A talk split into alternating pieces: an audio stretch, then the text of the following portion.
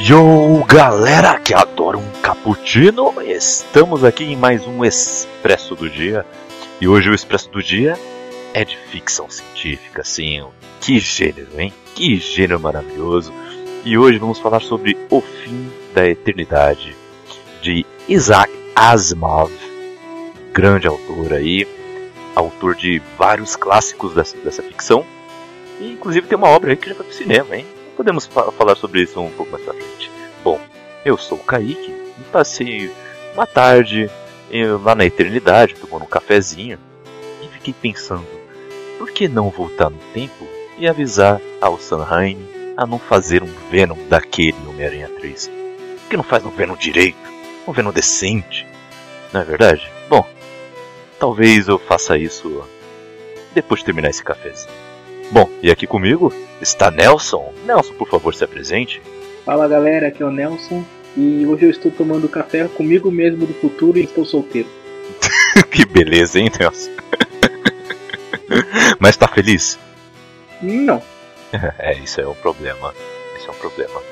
Bom, vamos, vamos conversar sobre isso mais tarde, cara. Tem tantas realidades por aí. Alguma tem que prestar, cara. É lamentável uma coisa dessas, mas numa realidade dessas eu. eu mano, eu sou um cara sucedido, tô empregado. Uhum. Aí você pega essa realidade, entendeu? E aí você convence o, o, o, seu eu dessa outra realidade. E aí você escolhe uma outra realidade onde tem a menina que você quer e você leva esse cara sucedido até lá, entendeu? Na verdade eu tô tranquilo, porque eu sei que tudo que tá acontecendo comigo nessa realidade é pelo bem da humanidade daqui a 200 anos. Ah. Senão teria uma, uma mínima mudança necessária e eu teria uma vida diferente. Se eu estou com a vida desse jeito, quer dizer que nada precisa ser modificado para salvar a humanidade. É verdade, né? É verdade. Hum, bom ponto, bom ponto. É. E se esse cara, esse cara tornar a humanidade melhor, hein? Ou esse cara seria o eu do, do uma universidade yeah. paralela. Não, ele vai tornar a, a humanidade um lugar melhor. Eu só ainda não sei como, mas sim, eu sou o salvador da humanidade e isso eu tenho total consciência desde que eu nasci. Ah, sempre bom nascer com um propósito definido, não é verdade? Ah, passar tanto tempo Cara, tentando descobrir. Se não foi eu pra salvar a humanidade, vai ser quem? É verdade, né? É verdade. É isso aí, cara. Vai ser o Iago, o futuro da humanidade. Agora olha que merda. Na mão do Iago não dá certo. É. Senão, seremos todos dominados pelo império da Raquel, entendeu? Ela vai dominar a humanidade e dominar a todos com mãos de ferro. Aí vai ser complicado, hein? Ela não vai fazer isso porque todos os pensamentos da Raquel são pensamentos muito pequenos. Ela nunca almeja a grandeza. que trocadilho. que beleza. Bom, amigos, depois desse pequeno papo, vamos falar um pouco mais sobre o livro. então vocês vão ver que a gente estava falando um pouquinho sobre o livro, sim. Olha só. A sinopse desse grande livro diz sobre Andrew Harlan, que é um eterno. Ele é um membro de uma organização que monitora e controla o tempo, ok? Um técnico que lida diariamente com o destino de bilhões de pessoas no mundo inteiro. Sua função é iniciar mudanças de realidade, ou seja, alterar o curso da história. Condicionado por um treinamento rigoroso e por uma rígida autodisciplina, Harlan aprendeu a deixar as emoções de lado na hora de fazer seu trabalho. Mas até que chega um dia em que ele conhece a atraente Nois Lambert, que é uma mulher que faz com que ele passe a rever seus conceitos em nome de algo tão antigo quanto o próprio tempo, que é o amor. Agora ele terá de arriscar tudo, não apenas seu emprego, mas sua vida, a de nós e até mesmo o curso da história. Tido como um dos melhores trabalhos das imóveis, esse clássico aqui nos mostra mais uma vez porque o bom doutor é considerado o grande mestre da ficção científica moderna. E por que ele é considerado o grande mestre da ficção científica moderna, hein, Nelson? Cara, ah, na verdade existem vários fatores. Uh, o primeiro, que talvez seja o mais é, simples de você entender, é a, a, participação que ele tem nos contos dele com a realidade de hoje em dia. Porque o termo robótica, não só o termo robótica, mas a função do, da tudo sobre robôs nasceu dos livros deles. Assim como o satélite artificial, artificial nasceu do Arthur C. Clarke, o Asimov ele tem essa essa de ter mostrado que robôs eles podem ser, ser o futuro da, da humanidade em um certo tempo. Um fator que é muito importante para ele, para ficção científica, está no fato de que ele ele escreveu muito conto, ele escreveu muito conto, ele escreveu muitos romances. Só que todos eles fazem parte de uma linha narrativa que você você lendo os vários contos diferentes, você colocar uma na outra. Você sabe que ah, esse aspecto desse desse romance ele está evocando aquilo que ele havia criado naquele conto e esse conto está explicando como é que a humanidade chegou para estar tá naquele outro canto.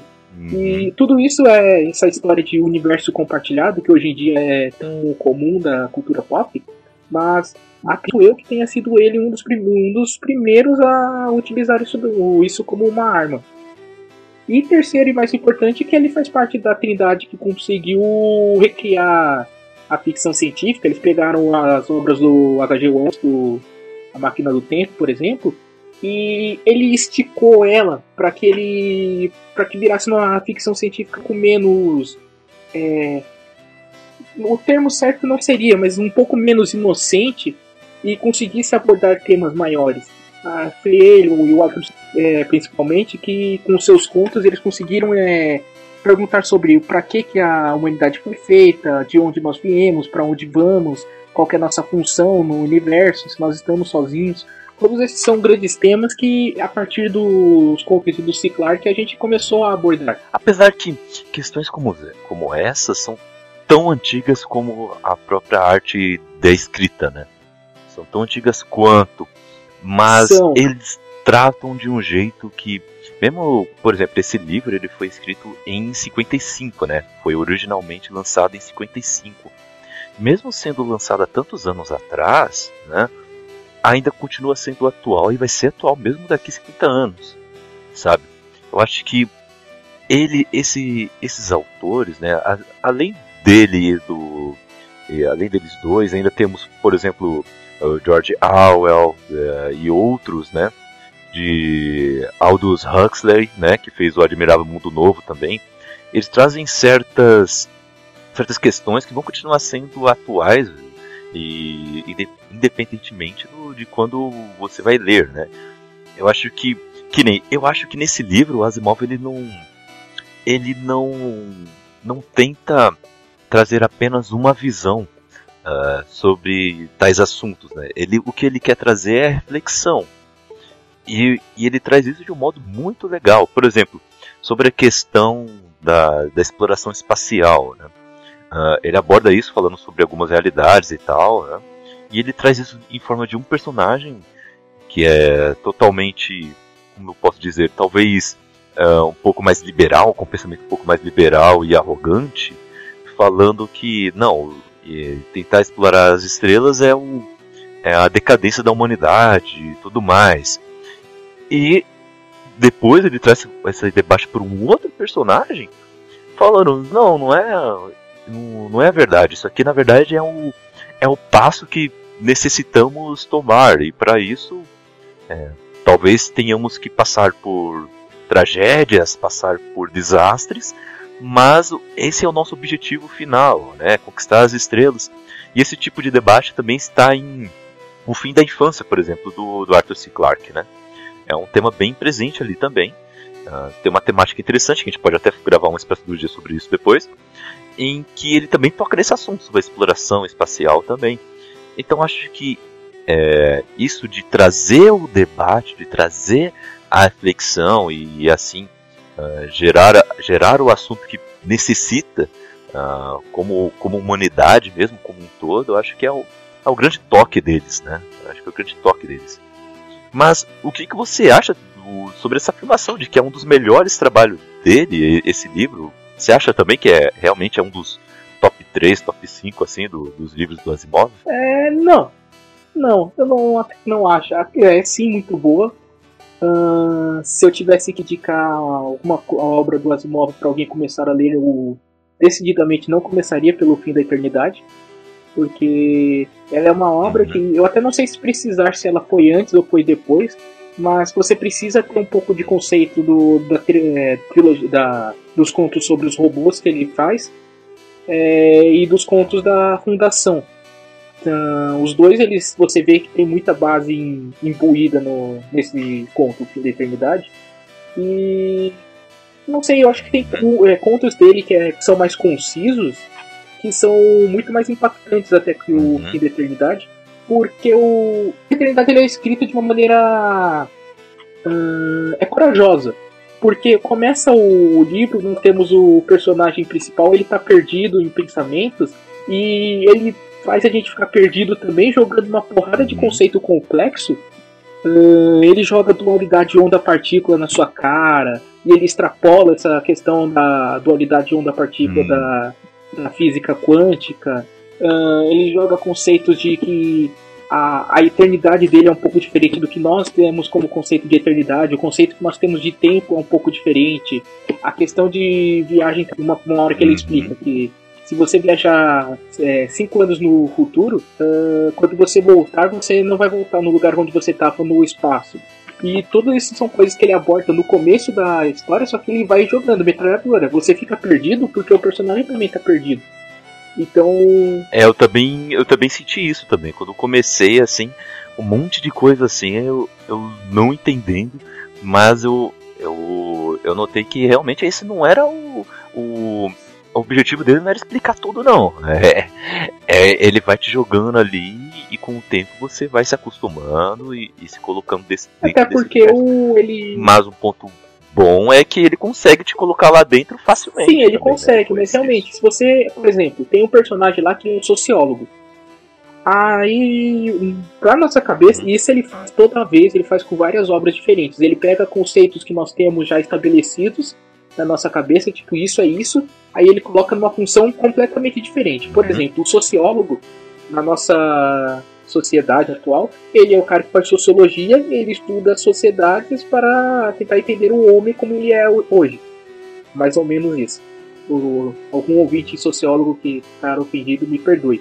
Mas o sociólogo no o Asimov é um pouco diferente. Ele é um cara que utiliza de matemática para ver mais ou menos como é que a que determinada mudança mínima necessária, que é o, é o plot, é, basicamente é um cara que tem que tentar achar qual é a mudança que ele precisa fazer em uma realidade para alterar o curso da história conforme ele deseja. Então o sociólogo é o camarada que pega uhum. essa mudança mínima necessária e faz as contas para ver o qual é o grau de certeza ou o grau de qualidade que aquela mudança vai ter.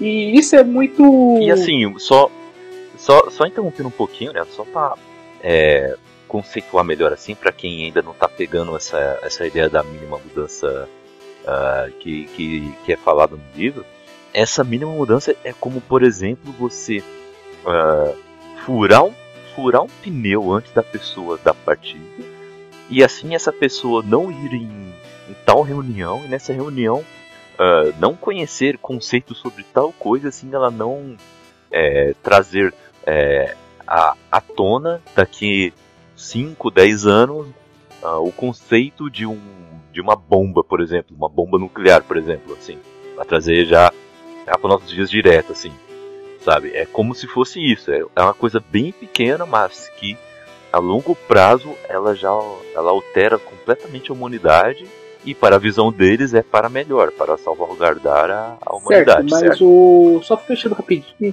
essa questão do sociólogo, ela tem muito é muito baseada na, no próprio conceito que o Asimov cria no, na fundação, que é o conceito da psicohistória. Que mais uma vez é o nome, psicohistória. Você pensa que é o quê? Ah, é um o cara tentando analisar a psicologia dos seres humanos a partir da história, né? Não, a psicohistória é uma ferramenta matemática que algumas pessoas conseguem utilizar. Aliás, é uma matéria que teria uma ferramenta matemática para você prever como um determinado grupo de pessoas iriam agir no daqui a tanto tempo no futuro. E você vê que a extrapolação máxima disso daí é a sociologia do fim da eternidade coisinhas assim. O robô, que ele chama de computador, aliás, né? Sim. Que não são robôs de verdade, mas ele chama de computador. Tudo tem. É, o nome do cargo. Né? É, isso daí vem com também com baseado em o robô. Você tem que ter lido, ou é bom você ler depois para você entender melhor o que, que ele estava querendo dizer com aquilo. É, é isso que é interessante nele, é tipo, uma obra nunca acaba em si. É, nela mesmo. Sempre tem mais alguma coisa em volta disso mais conceitos, é, mais coisas. É coisa dele, então você vai sempre aumentando e aumentando a escala. E as obras dele sempre tem uma, uma problemática maior, porque o, a questão que ele sempre está levantando é uh, você é um personagem, um personagem não, o personagem ele tem uma fez um juramento que ele não pode fazer uma porrada de coisas e ele se apaixona. Aí ele vira um boçal e começa a, utilizar, a fazer todas as coisas que ele era proibido de fazer em nome desse amor. Mas, tipo, até onde você poderia ir? Porque ele, ele resolve fazer atitudes bem drásticas no, nessa questão. E Sim. tudo isso permeado pelas questões de tipo. É, é que é uma distopia nessa né, obra. É um futuro que parece perfeito, mas quando a gente se adentra, a gente vê que tem vários defeitos ali. Tem questão de preconceito, tem questão de machismo, tem questão de. Uh, tem várias questões que são importantes que são abordadas no, no livro, algumas mais profundamente, outras mais, mais rapidamente. A, a grande questão é essa: você tem essa história, você tem uma distopia, ela tem defeitos, então o que você faria se estivesse no lugar dele? Você. O final do livro é muito isso. Tipo, o que você faria no lugar dele? Você aceitaria a situação do jeito que ela é, com Exatamente. aqueles personagens fazendo o que, que eles estão fazendo, ou você iria lutar por um por algo um pouco mais, talvez, utópico.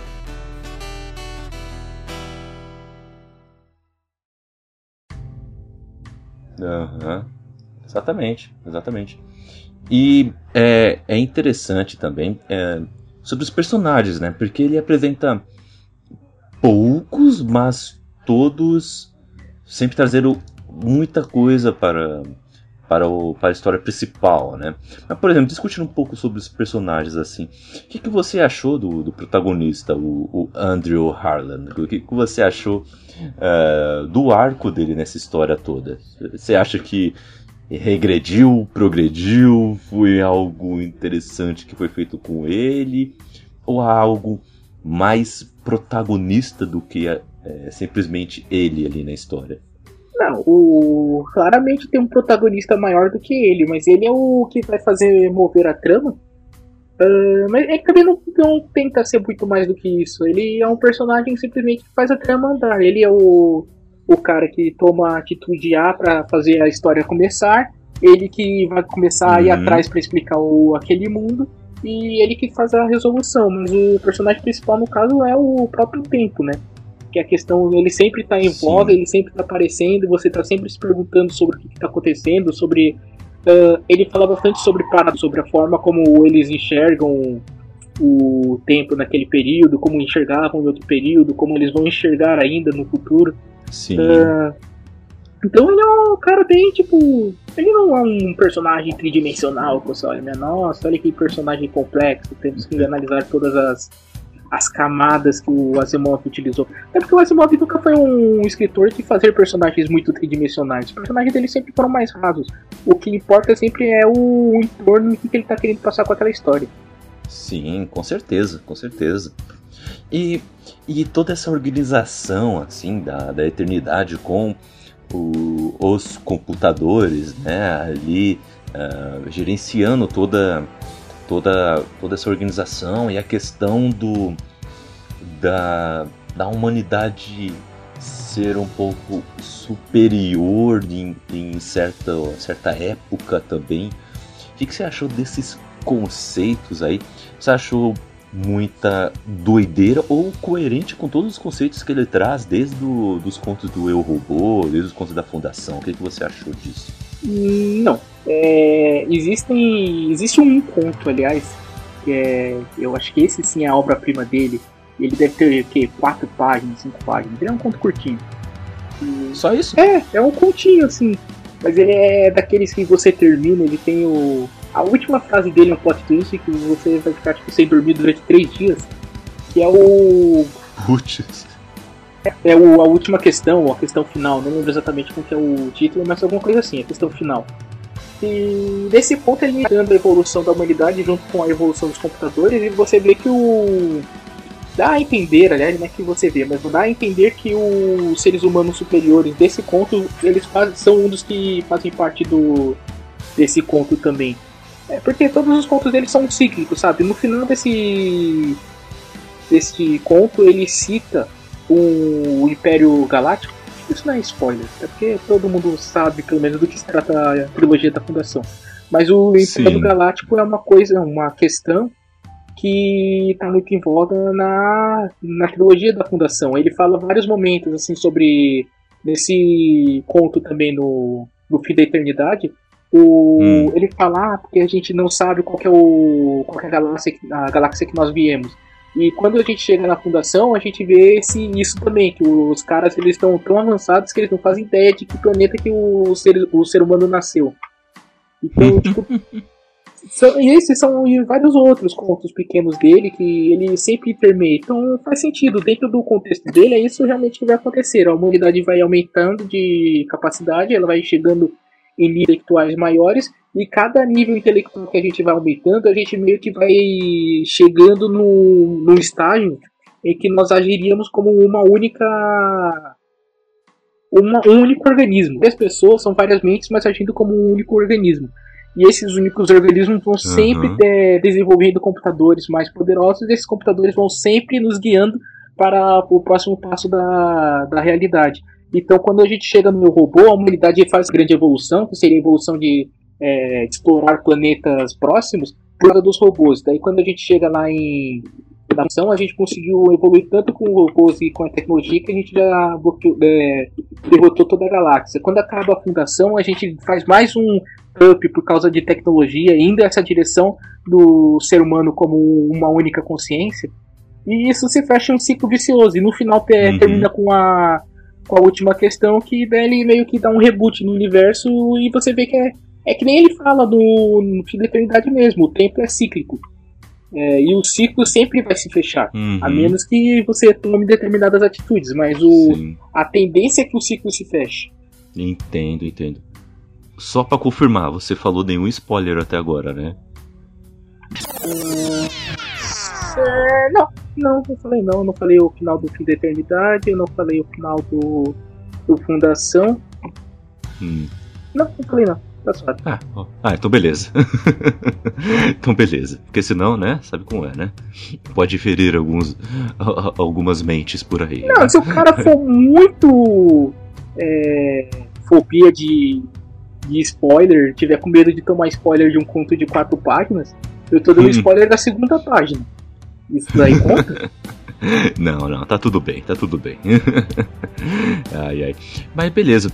Uh, outra coisa também uh, interessante aqui é que, mesmo a gente não indo tanto pro lado científico assim, esse lado um pouco mais que mais nerd que, que tanto gostamos assim, indo um pouco assim pro lado um pouco mais humano, mais psicológico, essa questão do círculo também é, acaba chegando como quase como uma alta ajuda também, né? De que uh, apesar de tudo parecer que que vai dar em desastre ou que vai dar em alguma coisa ruim, uh, você ainda tem como uh, você pode tomar uma decisão em que você vai mudar toda a sua vida e você pode melhorar, pode piorar, mas a questão é que você vai assumir riscos, você vai fazer alguma coisa, não vai se acomodar, né?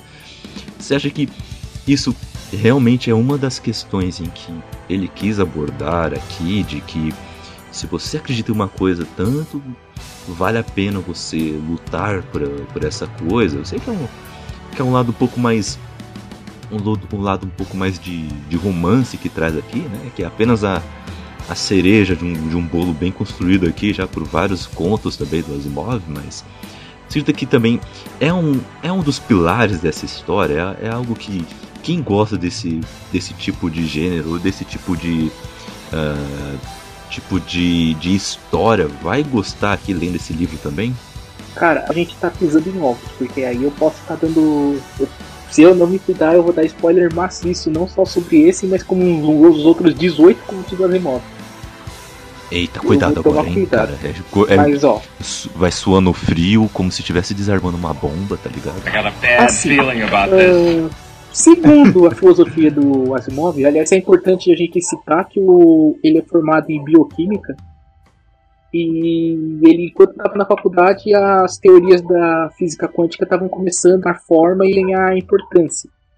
Então, isso dele começar a abordar tempo, matéria, energia, como elas são cambiáveis uma entre a outra, não é gratuito, é porque isso daí era o que estava rolando na época. Assim como hoje em dia a gente está falando sobre bóson de Higgs e outras partículas é, Hum. partículas menores que o átomo, muito menores que o átomo, subpartículas, partículas. Caraca, fugiu o texto. Eu me formei Hum. dois anos e já fugiu o termo correto. Mas tudo bem. Ah, ele, para ele, é mais ou menos assim: a humanidade e a sua vida, ela tem um caminho. É como se fosse um rio. E você tá descendo de barco esse rio. Se você não fizer nada, você vai parar no fim do rio. Você vai seguir o caminho do rio. Mas se você fizer muita força, você pode nadar contra a corrente ou pode ir para a borda. Você pode se desviar. Então você pode modificar para o bem ou para o mal. Isso é uma questão que ele sempre aborda em vários contos dele. É, é uma questão de. Que nem tudo Aham. estão pré-estabelecidas, mas se você tem a força de vontade suficiente, você vai conseguir modificar as coisas do jeito que elas estão, e às vezes você modificar as coisas do as coisas, elas levam a, a resultados que eram o resultado esperado desde o começo. Então é uma questão mais ou menos assim, você o seu futuro parece que está indo para um canto, aí você dá uma guinada. Mas na verdade aquilo lá era o seu futuro fazer isso. Aham. Essa é a questão, a grande questão do tempo, né? Porque você fala, ah, o meu futuro é, é, não está escrito, eu vou, se- é, vou seguir da forma que eu quero. Mas se você fez o outro jeito, então quer dizer que o seu futuro estava escrito para fazer desse outro jeito? Ou você realmente quer? Isso é uma questão que a gente nunca tem certeza na maioria das ficções científicas. É tipo Uhum. Exterminador do Futuro. Que a gente Uhum. A gente nunca saberá dizer com certeza se a Skynet só nasceu porque o, o John Connor matou o Exterminador. Aliás, John Connor não. Que a Sarah conseguiu destruir o Exterminador no primeiro filme ou não. Porque se, ela tive- se o Exterminador tivesse matado a Sarah Connor, ele teria continuado Uhum. vivo. Então a gente não sabe qual seria o futuro dele. Então a gente não sabe se teria Skynet. Mas, como a Sarah Connor matou o Exterminador, eles pegaram o olhozinho, com Uhum. base no olhozinho eles fizeram toda a tecnologia que virou a Skynet, mas a Sarah Connor ficou viva, então o John Connor nasceu. Então, essa questão de viagem no tempo que é o que é complexo. E é por isso que o cara que é muito chato, fica, tipo, caçando pelo em ovo, sempre que achar um filme de viagem no tempo, vai dizer ah, isso daqui é um erro, porque aconteceu isso. Na verdade, a gente não sabe se é um erro, porque a gente não sabe exatamente como que é a viagem no tempo. E nem o Asimov é, ele dá uma, uma leitura. É, mesmo os, os cientistas da época dele, eles ficam se debatendo, tipo, ah, não sei o que, mas. E se vou encontrar assim mesmo, só que só um de vocês se vê? Daí ele, tem um momento que ele tenta fazer essa. essa esse, essas indagações, né? Hum. Tipo, ah, você tem o Kaique A e o Kaique B. Kaique A voltou no tempo para impedir que, Sim. sei lá, você tomasse sorvete de maçã. Uhum. Ah, só que você queria passar despercebido. Só que o Kaique A, que é o Kaique que tava no, no passado, ele viu o Kaique do futuro, só que o Kaique do futuro não viu o Kaique do passado. Ah, o que, que seria acontecer com, com o espaço-tempo contínuo que, que Hum. poderia causar algum desastre? O Kaique iria se obliterar por causa do paradoxo de ele estar em dois lugares ao mesmo tempo? Ah, são questões muito loucas, é legal. É, é bacana, são, são coisas legais assim pra, pra se pensar, né? sempre tem essa questão de, de tempo, manipulação do tempo e tudo mais. Sempre traz histórias boas, na verdade. Sempre traz histórias boas, assim, de. de e sempre vem com reviravoltas interessantes também, né?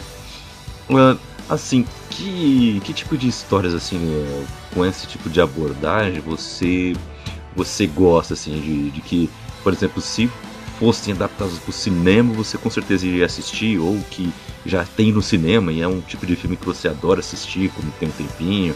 Tem algum tipo de história aí que você gosta, assim, com, essa mesmo, com esse Cara, mesmo é que a tema? questão de viagem no tempo é que ou os filmes de viagem no tempo são muito bons ou eles são muito porcarias. São muito ruins, né? É bem O, isso. o cinema ele apanha um pouco pra em viagem no tempo ainda. Então, se você vai falar de viagem no tempo, você vai falar do A Máquina do Tempo, o original, você vai falar de Terminador do Futuro, vai falar de De Volta para o Futuro.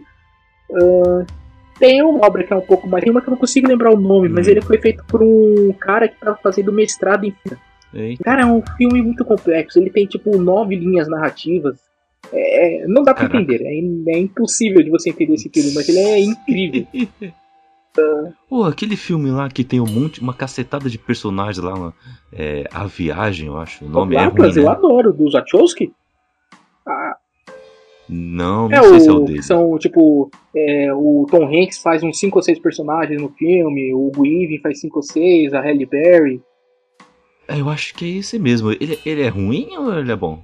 Então, muita gente não gostou, eu gostei pra caramba, velho. Eu- que ele, só que ele outra coisa, ele fala sobre a questão de reencarnação. Hum. Porque entendi. são como se fossem. Cada personagem, ator, aliás, eles voltam durante. São cinco ou seis histórias que acontecem durante o filme. E os atores eles se repetem durante nas cinco ou seis histórias, só que cada um com, obviamente, com personagens diferentes, mas eles representam o que eles são. Tem é, coisas que interligam cada personagem. Tipo, sei lá, o Tom Hanks, ele sempre é um cara bonzinho. Aí tem uma linha narrativa lá que ele não é um cara bonzinho, mas você vê que ele tem redenção. A Halle Berry sempre é meio rebelde. É essa questão que você, tipo, você vai, você morre, aí você meio que reencarna e você continua a sua história. Uhum. Então não é bem viagem no tempo, é mais uma viagem astral. Entendo, entendo. Um filme que eu gosto sobre viagem no tempo é o próprio Máquina do Tempo lá, né? Que é o do. que é baseado no livro do, do A.G. Wells, né? Uhum. Ah, eu gosto desse filme, ele é bacana. Hum. É que o livro é um roteiro, praticamente, né? Ah, é? É bem fiel mesmo? É, não que seja bem fiel, mas você vê o, muito descritivo. Ele Hum. começa com o personagem principal explicando por que, que ele consegue viajar no tempo. Você vê que parece muito um narrador em off falando sobre o que, que é viagem no tempo. É uma adaptação que hoje fica difícil porque É. já foi feita várias vezes e ela é um pouco é, simples. Mas você vê que os primeiros Aham. caras que devem ter lido esse livro, eles devem ter pensado na hora que isso dá, isso dá, você lê e fala, isso dá um filme. É diferente de Asimov e C. Clarke, por exemplo, que você lê e você é fala, bacana. nunca serão. É, vai ser muito difícil, muito difícil. Aí muito você difícil. pode dizer, ah, mas Realmente, teve o, o Homem Bicentenário. É discutível. Tipo, eu não gosto de O Homem Bicentenário, mas conheço um cara que é É. tipo, mais fã que de Asimov do que eu ainda. E ele adora esse filme. Porque Robin Williams. Mas eu acho Hum. que o Robin Williams tirou toda a força do que o conto tem, ele tirou no filme. Ah, é? Mas é, é, é complicado. A, a ficção científica desses caras mais Uhum. complexos, tipo Kadik, é, tipo, é, é muito complexo de você Uhum. de você adaptar para o cinema e ser fiel que à obra original e ainda dar um filme interessante. Uhum. O Fim da Eternidade mesmo, ele é, se você for, ele tem o quê? 180 páginas? Não, Se você tirar os diálogos deve ter 30. não, tem 256 páginas a edição da Aleph, que tá saindo agora, por R$ 39,90. Tem 256 páginas. Mas realmente. É, eu li uma versão resumida, resumida não, mas é tipo a letra era menorzinha, Ah, tá. então era a Pocket Book, alguma coisa Ah, assim. sei. Acho que você fala o Sei como é. Livro de Então bolso. ela tinha 180. É, mas o, o- a questão é o é muito diálogo, sabe? Então você pra não tem ação, não é um livro que você vai ler e vai ficar pilhadão assim, Ah, meu Deus, isso. olha essa cena, essa perseguição, Uhum. essa isso aqui. Não, a, a cena de suspense mesmo é um cara tendo que apertar o botão quando ele chegar no 10 segundos. é verdade. Sabe, tipo, é legal, tipo, sabe, não é esse o intuito, não é tipo fazer você prender na cadeira assim, tipo, ficar lendo e. Aham. Sabe, você abraçar a cadeira com a bunda, de tão tenso que você tá. Sim. É você tá acompanhando aquela história assim e ficar assim dando do que, que o. Uhum. Ele é um livro complexo, então você tem que ler com calma e você tem que ler pensando no que você tá lendo. Exato. E já aproveitando essa sua fala, me diga aí como se fosse um, um pequeno parágrafo aí de umas três linhas, vai, algo assim, rapidinho, o porquê quem está ouvindo esse podcast tem que ler esse livro. Cara, ah, primeiro, só relembrando, tipo, eu não aconselharia alguém que não leu Asimov, que nem você, começar pelo Fim da Eternidade. Aham. Eu acho que você tem que começar ou por, pelos nove contos que formam o Eu Robô, ou pelo, pela trilogia da Fundação, que ali é um livro um pouco mais. ah, como eu posso dizer? É mais simples você ler, tem um pouco mais de, de movimentação. Não que seja de ação, mas eles são um pouco mais. é, são mais dinâmicos do que o, o Fim da Aham. Eternidade.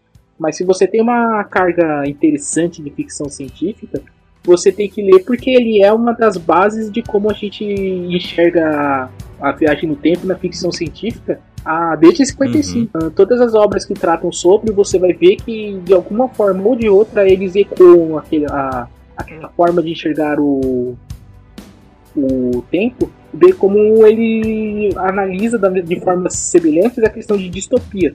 E é, distopia em ficção científica é sempre uma coisa muito interessante, né? Porque a gente sempre acha que no futuro. Acha não, mas. Uh, o ideal seria que a tecnologia no futuro transformasse tudo realmente nas mil maravilhas. Aí você encontra uma sociedade que realmente é a mil maravilhas, só que não. Só que sempre tem alguma coisa. É, o humano sempre falha, né? Então a sociedade sempre vai ter defeitos. Sim, sim. O ser humano é assim mesmo. Tirando na última questão, quando chega em alguns momentos. Exatamente. Mas mesmo assim deve ter alguma coisa. é complicado. Mas eu acho que realmente a pessoa tem que ler este livro. Porque ele é uma sensacional história de ficção científica. Tem aqui elementos de, de uma certa investigação até que eu, que eu gosto. Eu gosto de livros investigativos assim. E as reviravoltas deles são sensacionais também. São de, de te fazer pensar, cara. De te fazer pensar. Eu quando, quando vi uma ou outra reviravolta no livro, eu fiquei tipo assim. Não, peraí, eu não esperava isso. Não, como assim? Aí depois eu pensando assim, em, em retrocesso, assim.